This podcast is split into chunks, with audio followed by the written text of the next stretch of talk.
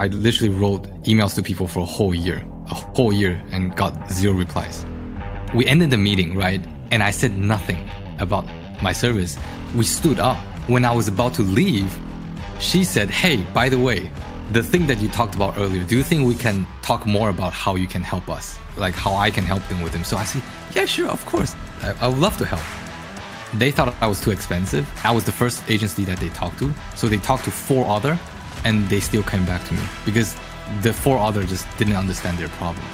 Do you remember what the process was that you went through from sending those cold emails and not getting any response to landing some of your first clients? What changed? Yeah, I remember the first thing. The conversation you're about to hear is with one of my clients who went from having hardly enough work to way too much work. But more importantly, we're going to dig into the nuances and the strategies behind outreach and lead generation, as well as creating a compelling offer that positions you as the only option for your ideal clients. Kai is based in Taiwan and runs a video production agency. He's extremely good at what he does. And in this conversation, we're going to be examining how he won his dream clients like Bentley. So you are in for a treat. Kai, welcome to the Creative Courage podcast. Thanks for being here. Thank you for having me. So I'd like to just start today by revisiting before we met and just thinking about for you what life and business was like, say, 12 months ago. Can you just paint a little bit of a picture for us? Well, I would even go back to before 12 months. So when we first met, I started started my business for around a year and so I quit my 9 to 5 job from a production studio, which is literally one of the best production studio in Taiwan. And I thought to myself that, you know, I had all the skills to create like amazing video commercials and all that stuff. So I tried for a whole year. I learned about outreach, cold outreach and stuff. So I literally wrote emails to people for a whole year, a whole year and got zero replies. Nobody wanted to work. I mean, I did got two to be precise, but didn't end up closing the deal with them. There was no sales call at all, but it, it was pretty bad. Like I, the expectation and reality was really bad. Like I imagined myself that one year later, I'm going to be so great and stuff. So when we had our first call together, I was extremely stressed, mm, landed around like uh, just a few clients and it's all from referrals, all word of mouth, never landed a single client by myself. And I had a, a family to take care of. I have a son and I have a, a wife. So I, it's just extremely stressful uh, situation. Yeah. And how was that showing up in your life and business? When you say it was stressful, obviously everyone knows what stress is, but for you personally, not being able to land a client and doing all that outreach and it not resulting in anything, like how is that showing up for you kind of mentally? What was going on in your head? And going back to the family side, I think as a father, as a husband, that's one side of thing, right? Like I'm stressed because I'm not doing well as a father and as a husband. And I think emotionally that's painful. And on the other side, as a as an artist, you're not doing what you're meant to do. So I think it's like a double stress. It's like I feel like I have a strong purpose as a you know family man. I do believe that I I need to take care of my family, you know. And as an artist, I feel like that's something that I would do for the rest of my life. You know, there's no retirement in my dictionary. Like I want to do it for the rest of my life. And so I feel like I'm not doing both of them. Like nothing is working. So it's definitely very heartbreaking for me. So yeah, I love that. I mean, I don't love the situation, but I love how you identify with those things. Okay. And so it wasn't working. And why did you think it wasn't working? Like, what was your logic? What was your reasoning? I never really looked into the, the reason why it's not working. It's just things are not working and you just keep trying it. I, and I think a lot of artists, they do this. We self-diagnose. We started looking look our websites, right? like, is it not good looking enough? Is why is it not attracting people, right? I think when you first started out as doing business, and technically I was a freelancer to be completely transparent. Like I did register a company and stuff, but I, I was working like a freelancer and you look at everything from face value. And I remember clearly the first call I had with you, uh, the, the clarity call, you just went straight to the point. You just called me out and then you say, I was ignorant and I didn't care about people, right? And, okay. and I, I, I actually took a whole week thinking about it. I said, it's like, like there's no way for you to try to just come and attack me, right? Like we never met before. Why, why would you do that, right? It's like, unless you had a bad day that day, but I don't think that was the case. And so I said, there must be a reason why you would say that. Like, so I really looked into all the emails that I wrote to people. It's like, I never really think from their perspective. It's like, I only care about what video can I shoot? Can I shoot a video for you? It's like, I just think about myself and I never thought about from the client perspective. I thought I did because I did watch some, you know, Crystal's video and stuff, you know, and I thought I knew what it was, but I was completely wrong. I never knew what I was doing. Okay, so that triggers my memory now. So I think the conversation we had was like, I asked you why you thought you weren't getting a response. And I think we went down the whole like, my work isn't good enough and blah, blah, blah, blah. And I think I said, like, you're so focused on yourself, right?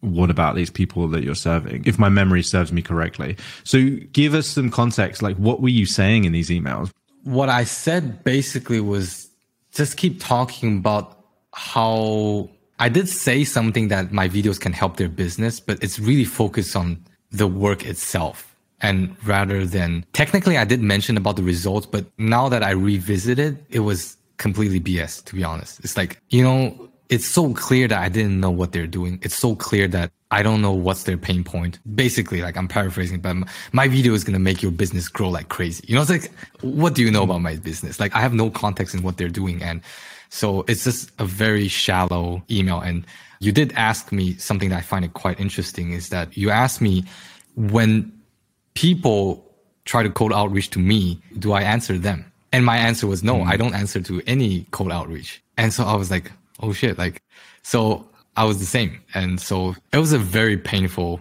week to accept that, but I knew I had to because it's the reality, right? Yeah, absolutely. And you're a good sport for doing so. Yeah. And I don't want to get too much into this right now, but something I do find fascinating as a coach is that almost always in business, the problem people have is a reflection of what they are currently putting out. Like the results they're getting in their life are a mirror of their own thoughts, beliefs, and behaviors. And so I always find it interesting when people say to me stuff like, oh, well, I'm right now, my biggest problem is I can't close clients and they take ages to make a decision. And then they come and talk about getting help from us and they want ages to make a decision. And I'm like, this is exactly what's showing up in your business. You are putting this out. That's why you're attracting people that take ages to make a decision because you take ages to make a decision. So it's like the reason no one's, you know, not the only reason, but one of the main reasons I believe that no one was replying to your cold emails is because you don't reply to cold emails. We can't have both, you know, like we can't have our cake and eat it if we want people to make fast decisions, we've got to make fast decisions. If we want people to reply to cold emails,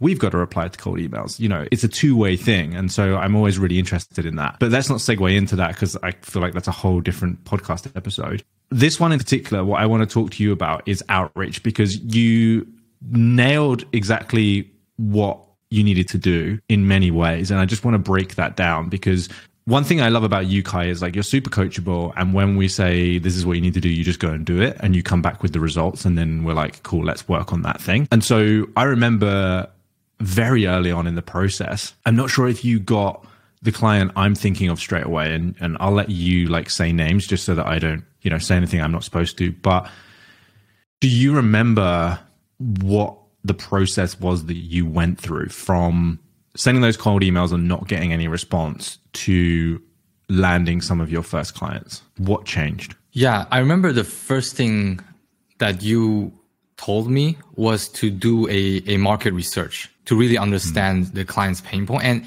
and not even making a sale, like not even trying to hop on a sales call or whatever. And I was just super anxious. I was like, I need money now. It's just so interesting because the more you needed things, the more stressed you are, the more you needed to slow down. It's like I was super mm. hungry, but then you wanted me to slow down and really understand my clients' pain points, do research with them. So I went and I just sent, I don't know, I would say literally at least 500 within just a, a few weeks uh, emails. And then I talked to so many business owners. And for some reason, I start to get reply back, right? For a whole year, I got nothing right? And then just the way I changed my approach, just to want to understand their business, I start to get an, an, insane amount of reply and only on LinkedIn. Like I've only done LinkedIn. I, I tried email mm-hmm. a little bit, but it like I just said, okay, I'll just focus on LinkedIn. So I, all of my clients, even till now, is all came from LinkedIn. And I started got a bunch of replies and my business is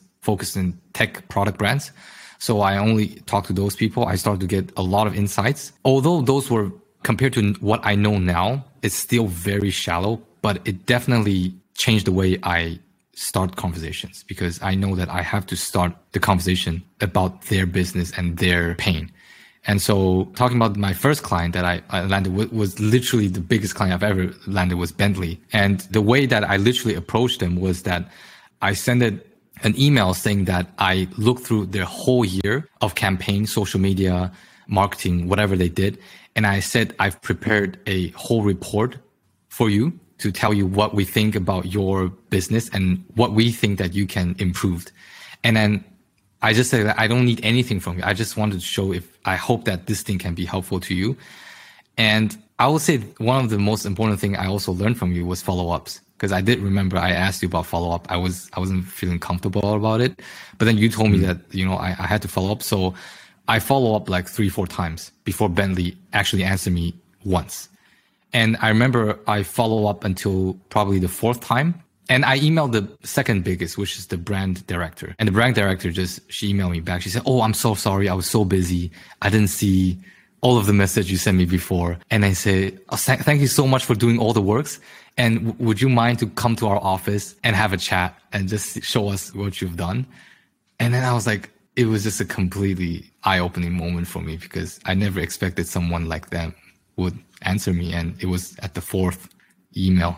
Yeah, crazy, man. So, yeah, there's a couple of things that I want to break down here, right? The first one is the switch from email to LinkedIn, which you mentioned. Why do you think you got better results from LinkedIn than you were getting from emails? Do you think you would have still got the same results if you used email?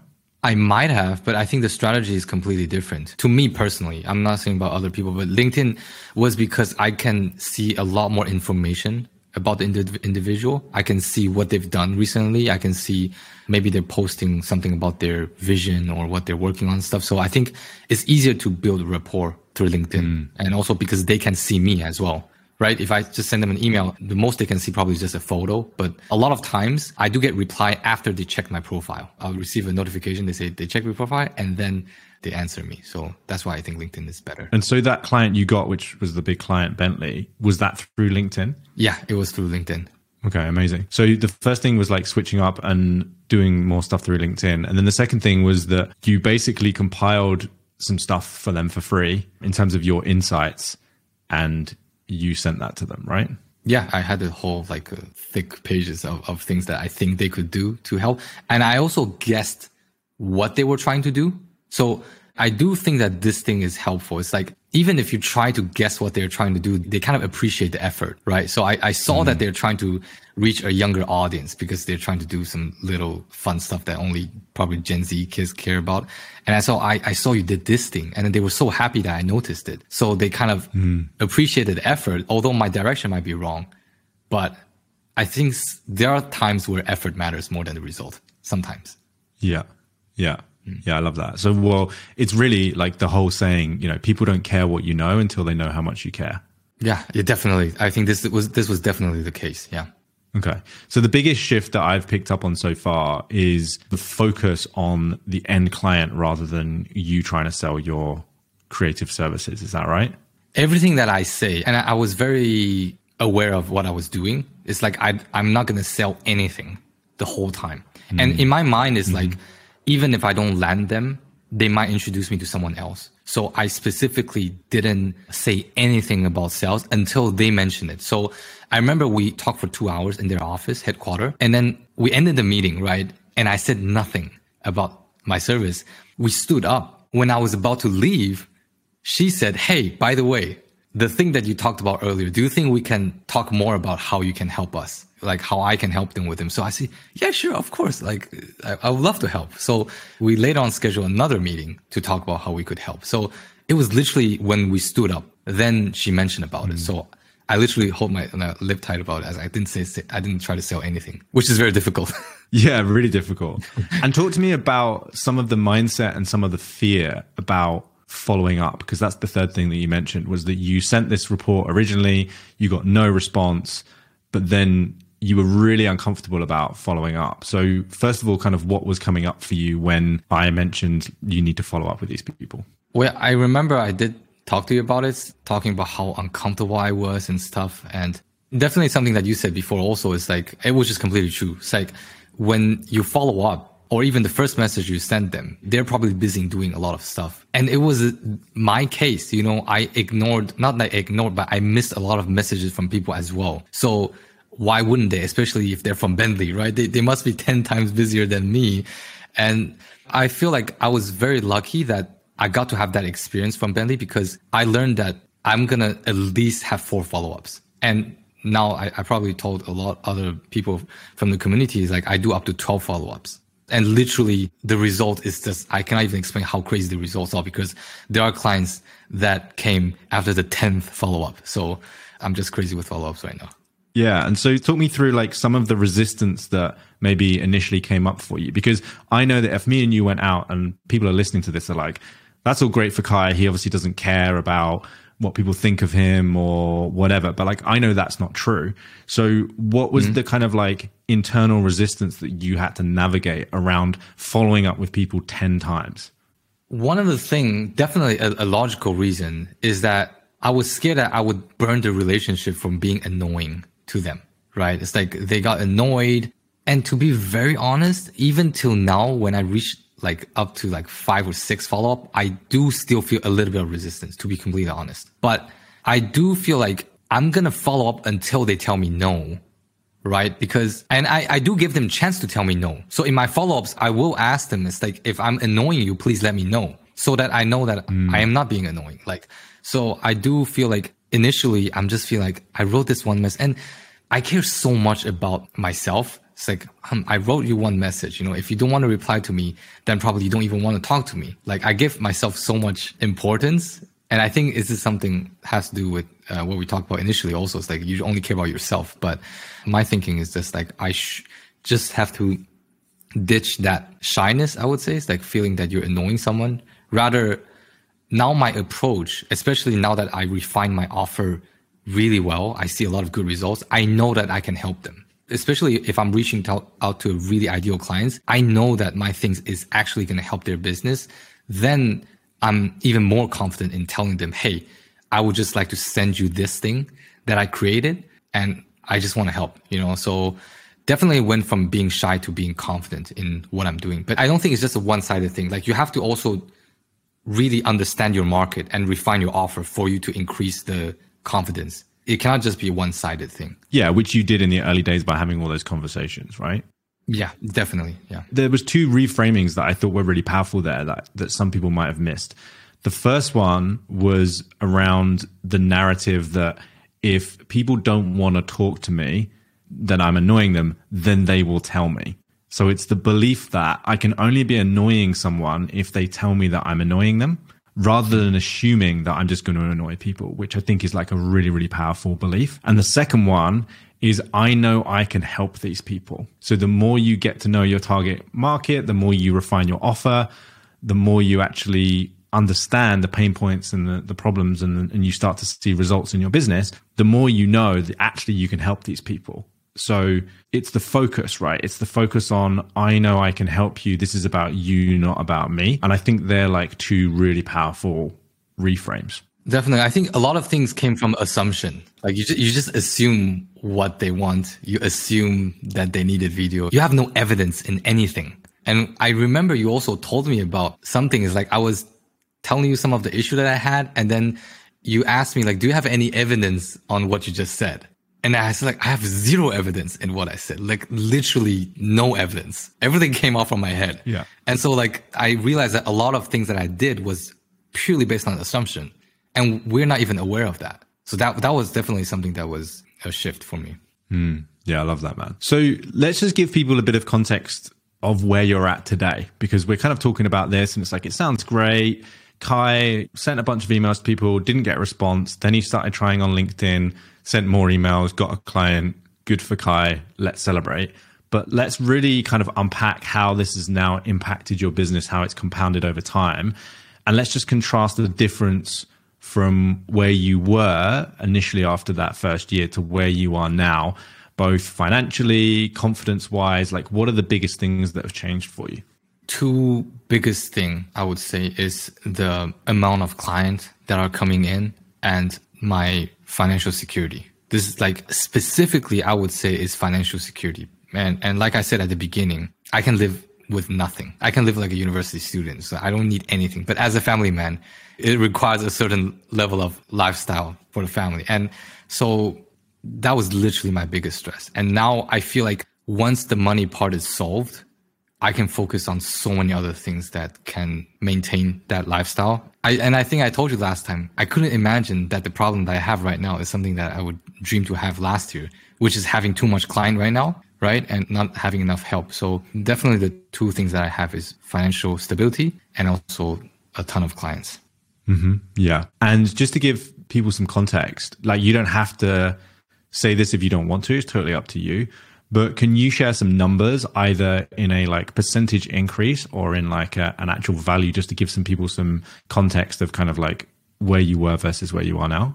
Sure. So I had projects that goes from 10k video projects to 30k, but 30k is extremely rare. I got only a few times, but mostly 10k and i have a ton of small projects which are just thousand to two thousand dollars like i'll just go shoot something and, and come back so right now my project still goes from 10k to 30k but my profits are a lot higher so one 10k project back then for me in order for me to do it it will cost me nine thousand dollars sometimes I don't even make a lot of money. I, I, I, just completely transparent about it. Like I was just a passionate artist, right? You put all your money in to create that project. But now is, I would say for a 10K project, I can spend probably one or 2K to do it. And it's a completely different thing though for what I'm doing right now. It's because of the offer. Like I completely changed the whole offer. So it's, I cannot compare them technically side by side. Like price wise, you can, mm.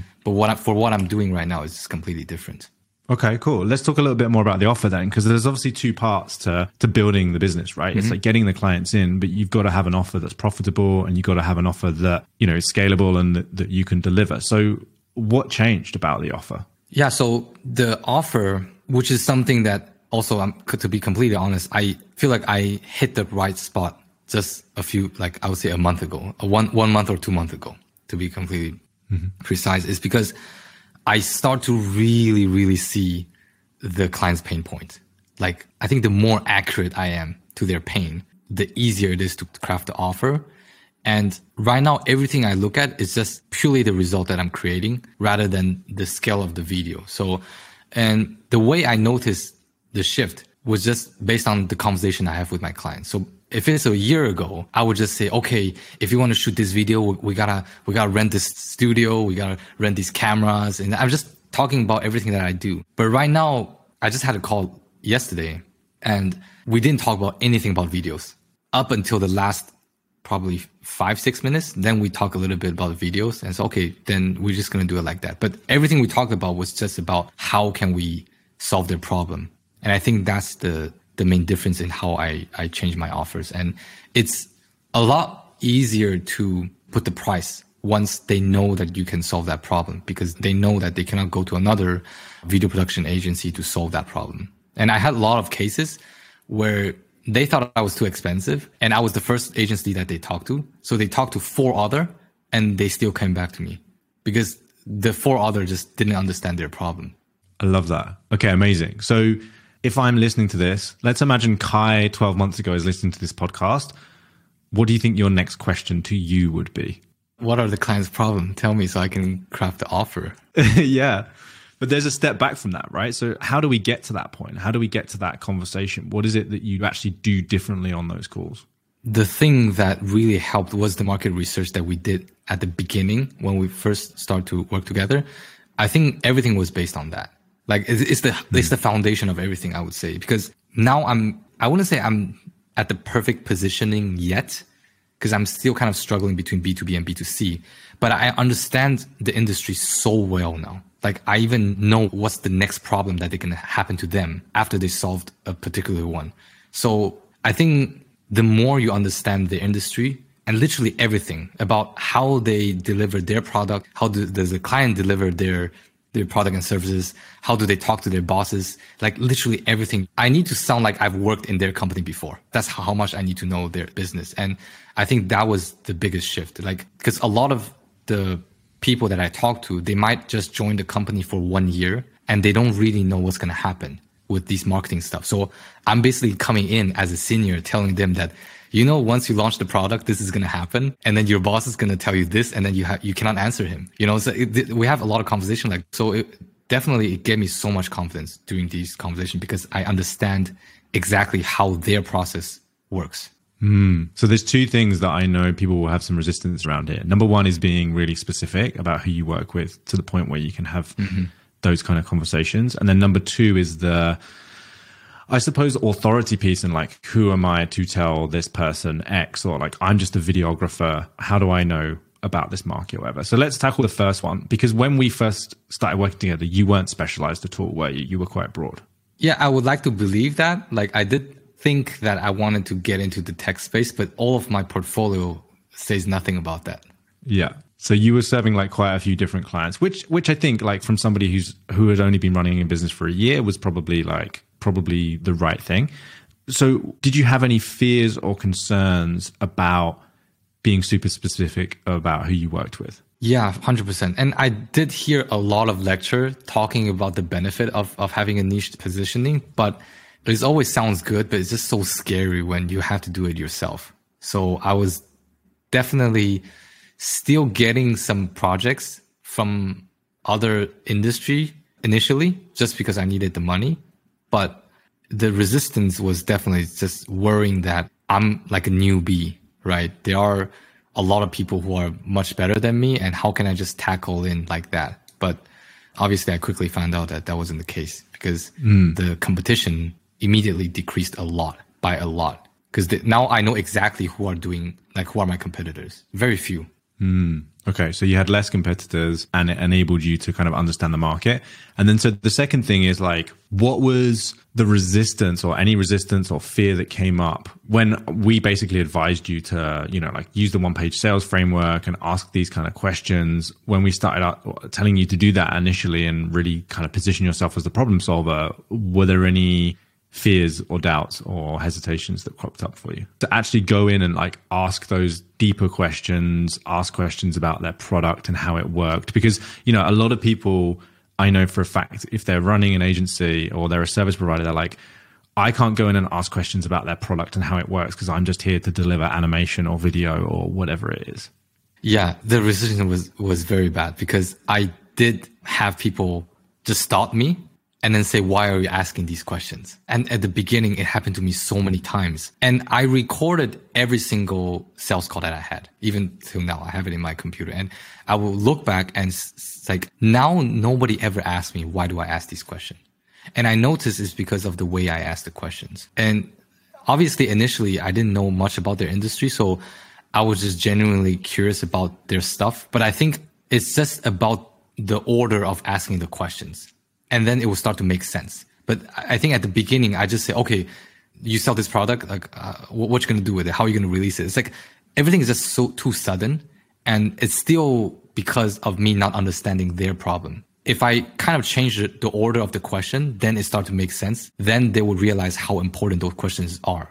So I think mm. definitely has to do with the way I ask the questions. And so the resistance initially, like you said, I feel like is none of my business who am I to learn about their business, right? Like, are they even going to tell me? And I did feel embarrassed multiple times when they asked me back, like, why are you asking these? Um, and I'm like, oh, it's because I, I hope that I can, you know, improve our services, whatever. I didn't know what I was saying. So the resistance was just same, just scared to feel embarrassed that they questioned me. So how did you push through that and keep asking those questions in spite of someone saying, why are you asking these questions? Like, what was it that allowed you to to keep asking them in spite of that? Well, that's so easy because I'm genuinely curious about those stuff. Like, and I think this is something that is also so important because you have to pick a niche that you're genuinely passionate about. I think these things people might find boring, like especially B2B tech product. It's like industrial computers. Who knows what you're doing with that? But I'm really fascinated by what they're doing it and how involved it is in our day to day life. So I would start to have conversation. I especially love when those people are actually passionate about their job as well. Then we can have very long conversations. So it's definitely because I'm genuinely curious about it. And how important do you think that is? If someone's niching down and they're going to go in a particular market, how important is it that people or like service providers like videographers and designers are genuinely curious and genuinely interested in the people that they're serving? I think as an artist, it kind of has to do with something that you also mentioned about before. Is like the impact that we want to create, right? And I also thought about it, it's like if you want to really create impact, then you need to be specific about it. So my idea of whether or not I'm being impactful is that whether or not they truly need me or I'm just a nice to have. So when I can start to really solve their problem, then I'm not just a nice to have. They need me, right? So I think when you're really niching down in it, then you become a lot more significant. And I think as an artist, we all we want is that people need our stuff. You know, to be honest, we say impact, but we just want people to love what we do. And the way to do it is to be impactful. And the way to be impactful is to truly solve their problem. So that's my thinking of how I, the approach of positioning is because I understand their industry so well. So I know I can actually solve their pain so that they will come back to me. Love that, man. Love that. So now that you have learned all of these things, and now you've got to this point where you have lots of clients what's next for your business so if you fast forward 12 24 months what is now possible for you and what do you want to achieve now you've kind of created this foundation i have two kind of two plans right now one is that as an ambition i want to take over this whole industry like i want to be the best guy at solving tech product marketing problems yeah or the only guy yeah, I literally know who are my competitors right now. I know all of them, and I've met some yeah. of them. So, like, and I want to be the best at it. Kai's competitors, if you're listening, Kai is coming for you. oh no! yeah, I am. This is my my ego talking, but like, yeah. this is the main thing, and I also want to be kind of create a lot of uh, something that you mentioned before. It's like IP stuff. So I want to have a lot of different strategy and and things that that came from me and people start doing it in the industry. That's what I want to see. I want to see the the tech industry being a lot better because of my services. And one of the things that I always say is that I want to humanize tech brands. I want to make them more human because I think tech is something that amplifies the, the, the human race. It makes us better. And what they're doing right now is just make tech very boring, robotic, soulless. And I just hate to see that. So what I want to do is make it humanize it again and make people realize that tech is making our life better and not just a, a boring thing. So if the tech industry is getting a lot better because of me, I, I think I definitely will be happy with it. So this is the emotional side of things. Yeah, I love that mission. And I'm just curious if Kai from 12 months ago heard you saying that, what do you think their opinion would be? To be honest, I feel like I 12 months ago I wouldn't understand what I'm saying right now. I think Mm. The thing that I'm saying right now needs a lot of context. And that's why sometimes people hear some successful people talking that they, would just say, Oh, he's saying that just because he's rich. He's saying that because he's Warren Buffett. Like it lacked a lot of context in how I get to where I am today. So I think if I really want the me 12 months ago to understand, I need to show him exactly where, how I get where I am today so that he would understand why I'm going towards where I want to go in the next 12 months. Yeah. And I think that's a really good answer because one thing that I often see as a result of people going through this process is essentially they become more entrepreneurial mm-hmm. and they start talking about the problems they want to solve in the world, the industries they want to change, rather than the videos that they want to make better or they want to get better at the skill set or whatever. Like And for me, that's micro versus macro. That's the kind of change that I want to see in the world. That's the impact that I want to make with my business and my services is to make people more like you, where you're going out there and you want to change an industry. You want to make an industry better. Mm. And video is just one of the tools that you have to do that. Mm. So can you speak for a second to that mindset of kind of, entrepreneur versus just purely artist? What do you feel like the difference is and what's the shift been for you personally? It's definitely because when you can see how much impact you can create through your work and not necessarily just art, then you, you start to see that satisfaction, I would say. Like you couldn't realize the impact that you could create. I didn't know that I could do so much. I didn't know that people would respect me when I'm relatively much younger than them, right? And especially in the East, in the Taiwanese culture, like I'm 28 right now and most of my clients they might be uh, 40 50 and i remember literally just two days ago i had a call with a client and they say they're doing some microphone check. They have some technical issues so they told me to wait. So i turn off my camera i turn off my mic and they thought i couldn't hear them. And they just started to discuss he looks so young like he can, can we trust him? You know it's like he looked like just straight out of uh, college or something like that. And it's like in taiwan it's just so common. Like when they see that you're young they don't trust you. And it's been a struggle for me just because of I know Asian typically look younger, but I just love the idea that they didn't believe that I could create so much impact, but then I prove it to them. And I think as an entrepreneur, the more you grow, the more you realize, oh, I just, I want to create more and more impact. Every time you raise the level, you just want to create even more impact to people's life. And I think that's the, the level that I'm just trying to reach now. Yeah, I love that, man. That's super inspiring. Dude, thank you so much. Like, this has been such a, a powerful conversation. I know lots of people are going to get value from it. Is there anything else that we kind of haven't talked about that you feel is significant that you would want people to hear or anything else that you'd kind of want to say? Yeah, I would definitely say one thing. And this is something that I learned once I, I started to work with you is to focus on things that doesn't require luck. And I, I remember I, I, had I answered one of your LinkedIn posts the other talking about like opportunity and stuff and people being jealous of other people having opportunities and stuff. And this oh, is all because someone's lucky. That's why they got certain work. But like we said, 1% of luck and 99% of hard work. And we always focus on that 1% of luck, right? And there's 99% of things that, that doesn't require luck. And all of the things that I learned from you are things that doesn't require luck. Like it doesn't require me luck to follow up or to write 50 emails a day, 50 messages a day. It doesn't require luck. And those are the things that truly can help you grow. So I would say just focus on everything that doesn't require luck. And hopefully, you know, we all can become better entrepreneurs or whatever. Yeah. I love that, man. Thanks for sharing. Where can people find more about you if they want to follow you on social or find out more about your business? You can find me on Instagram. Just see my some of my photos. It's uh, A Kai Cheng, A K A I C H E N G or search Kai Cheng on LinkedIn, which is K A I C H E N G. Awesome, man. We'll put that in the show notes as well for people if they want to connect with you. Awesome. It's been an absolute pleasure, dude. Thanks for being on the show. Thanks for having me.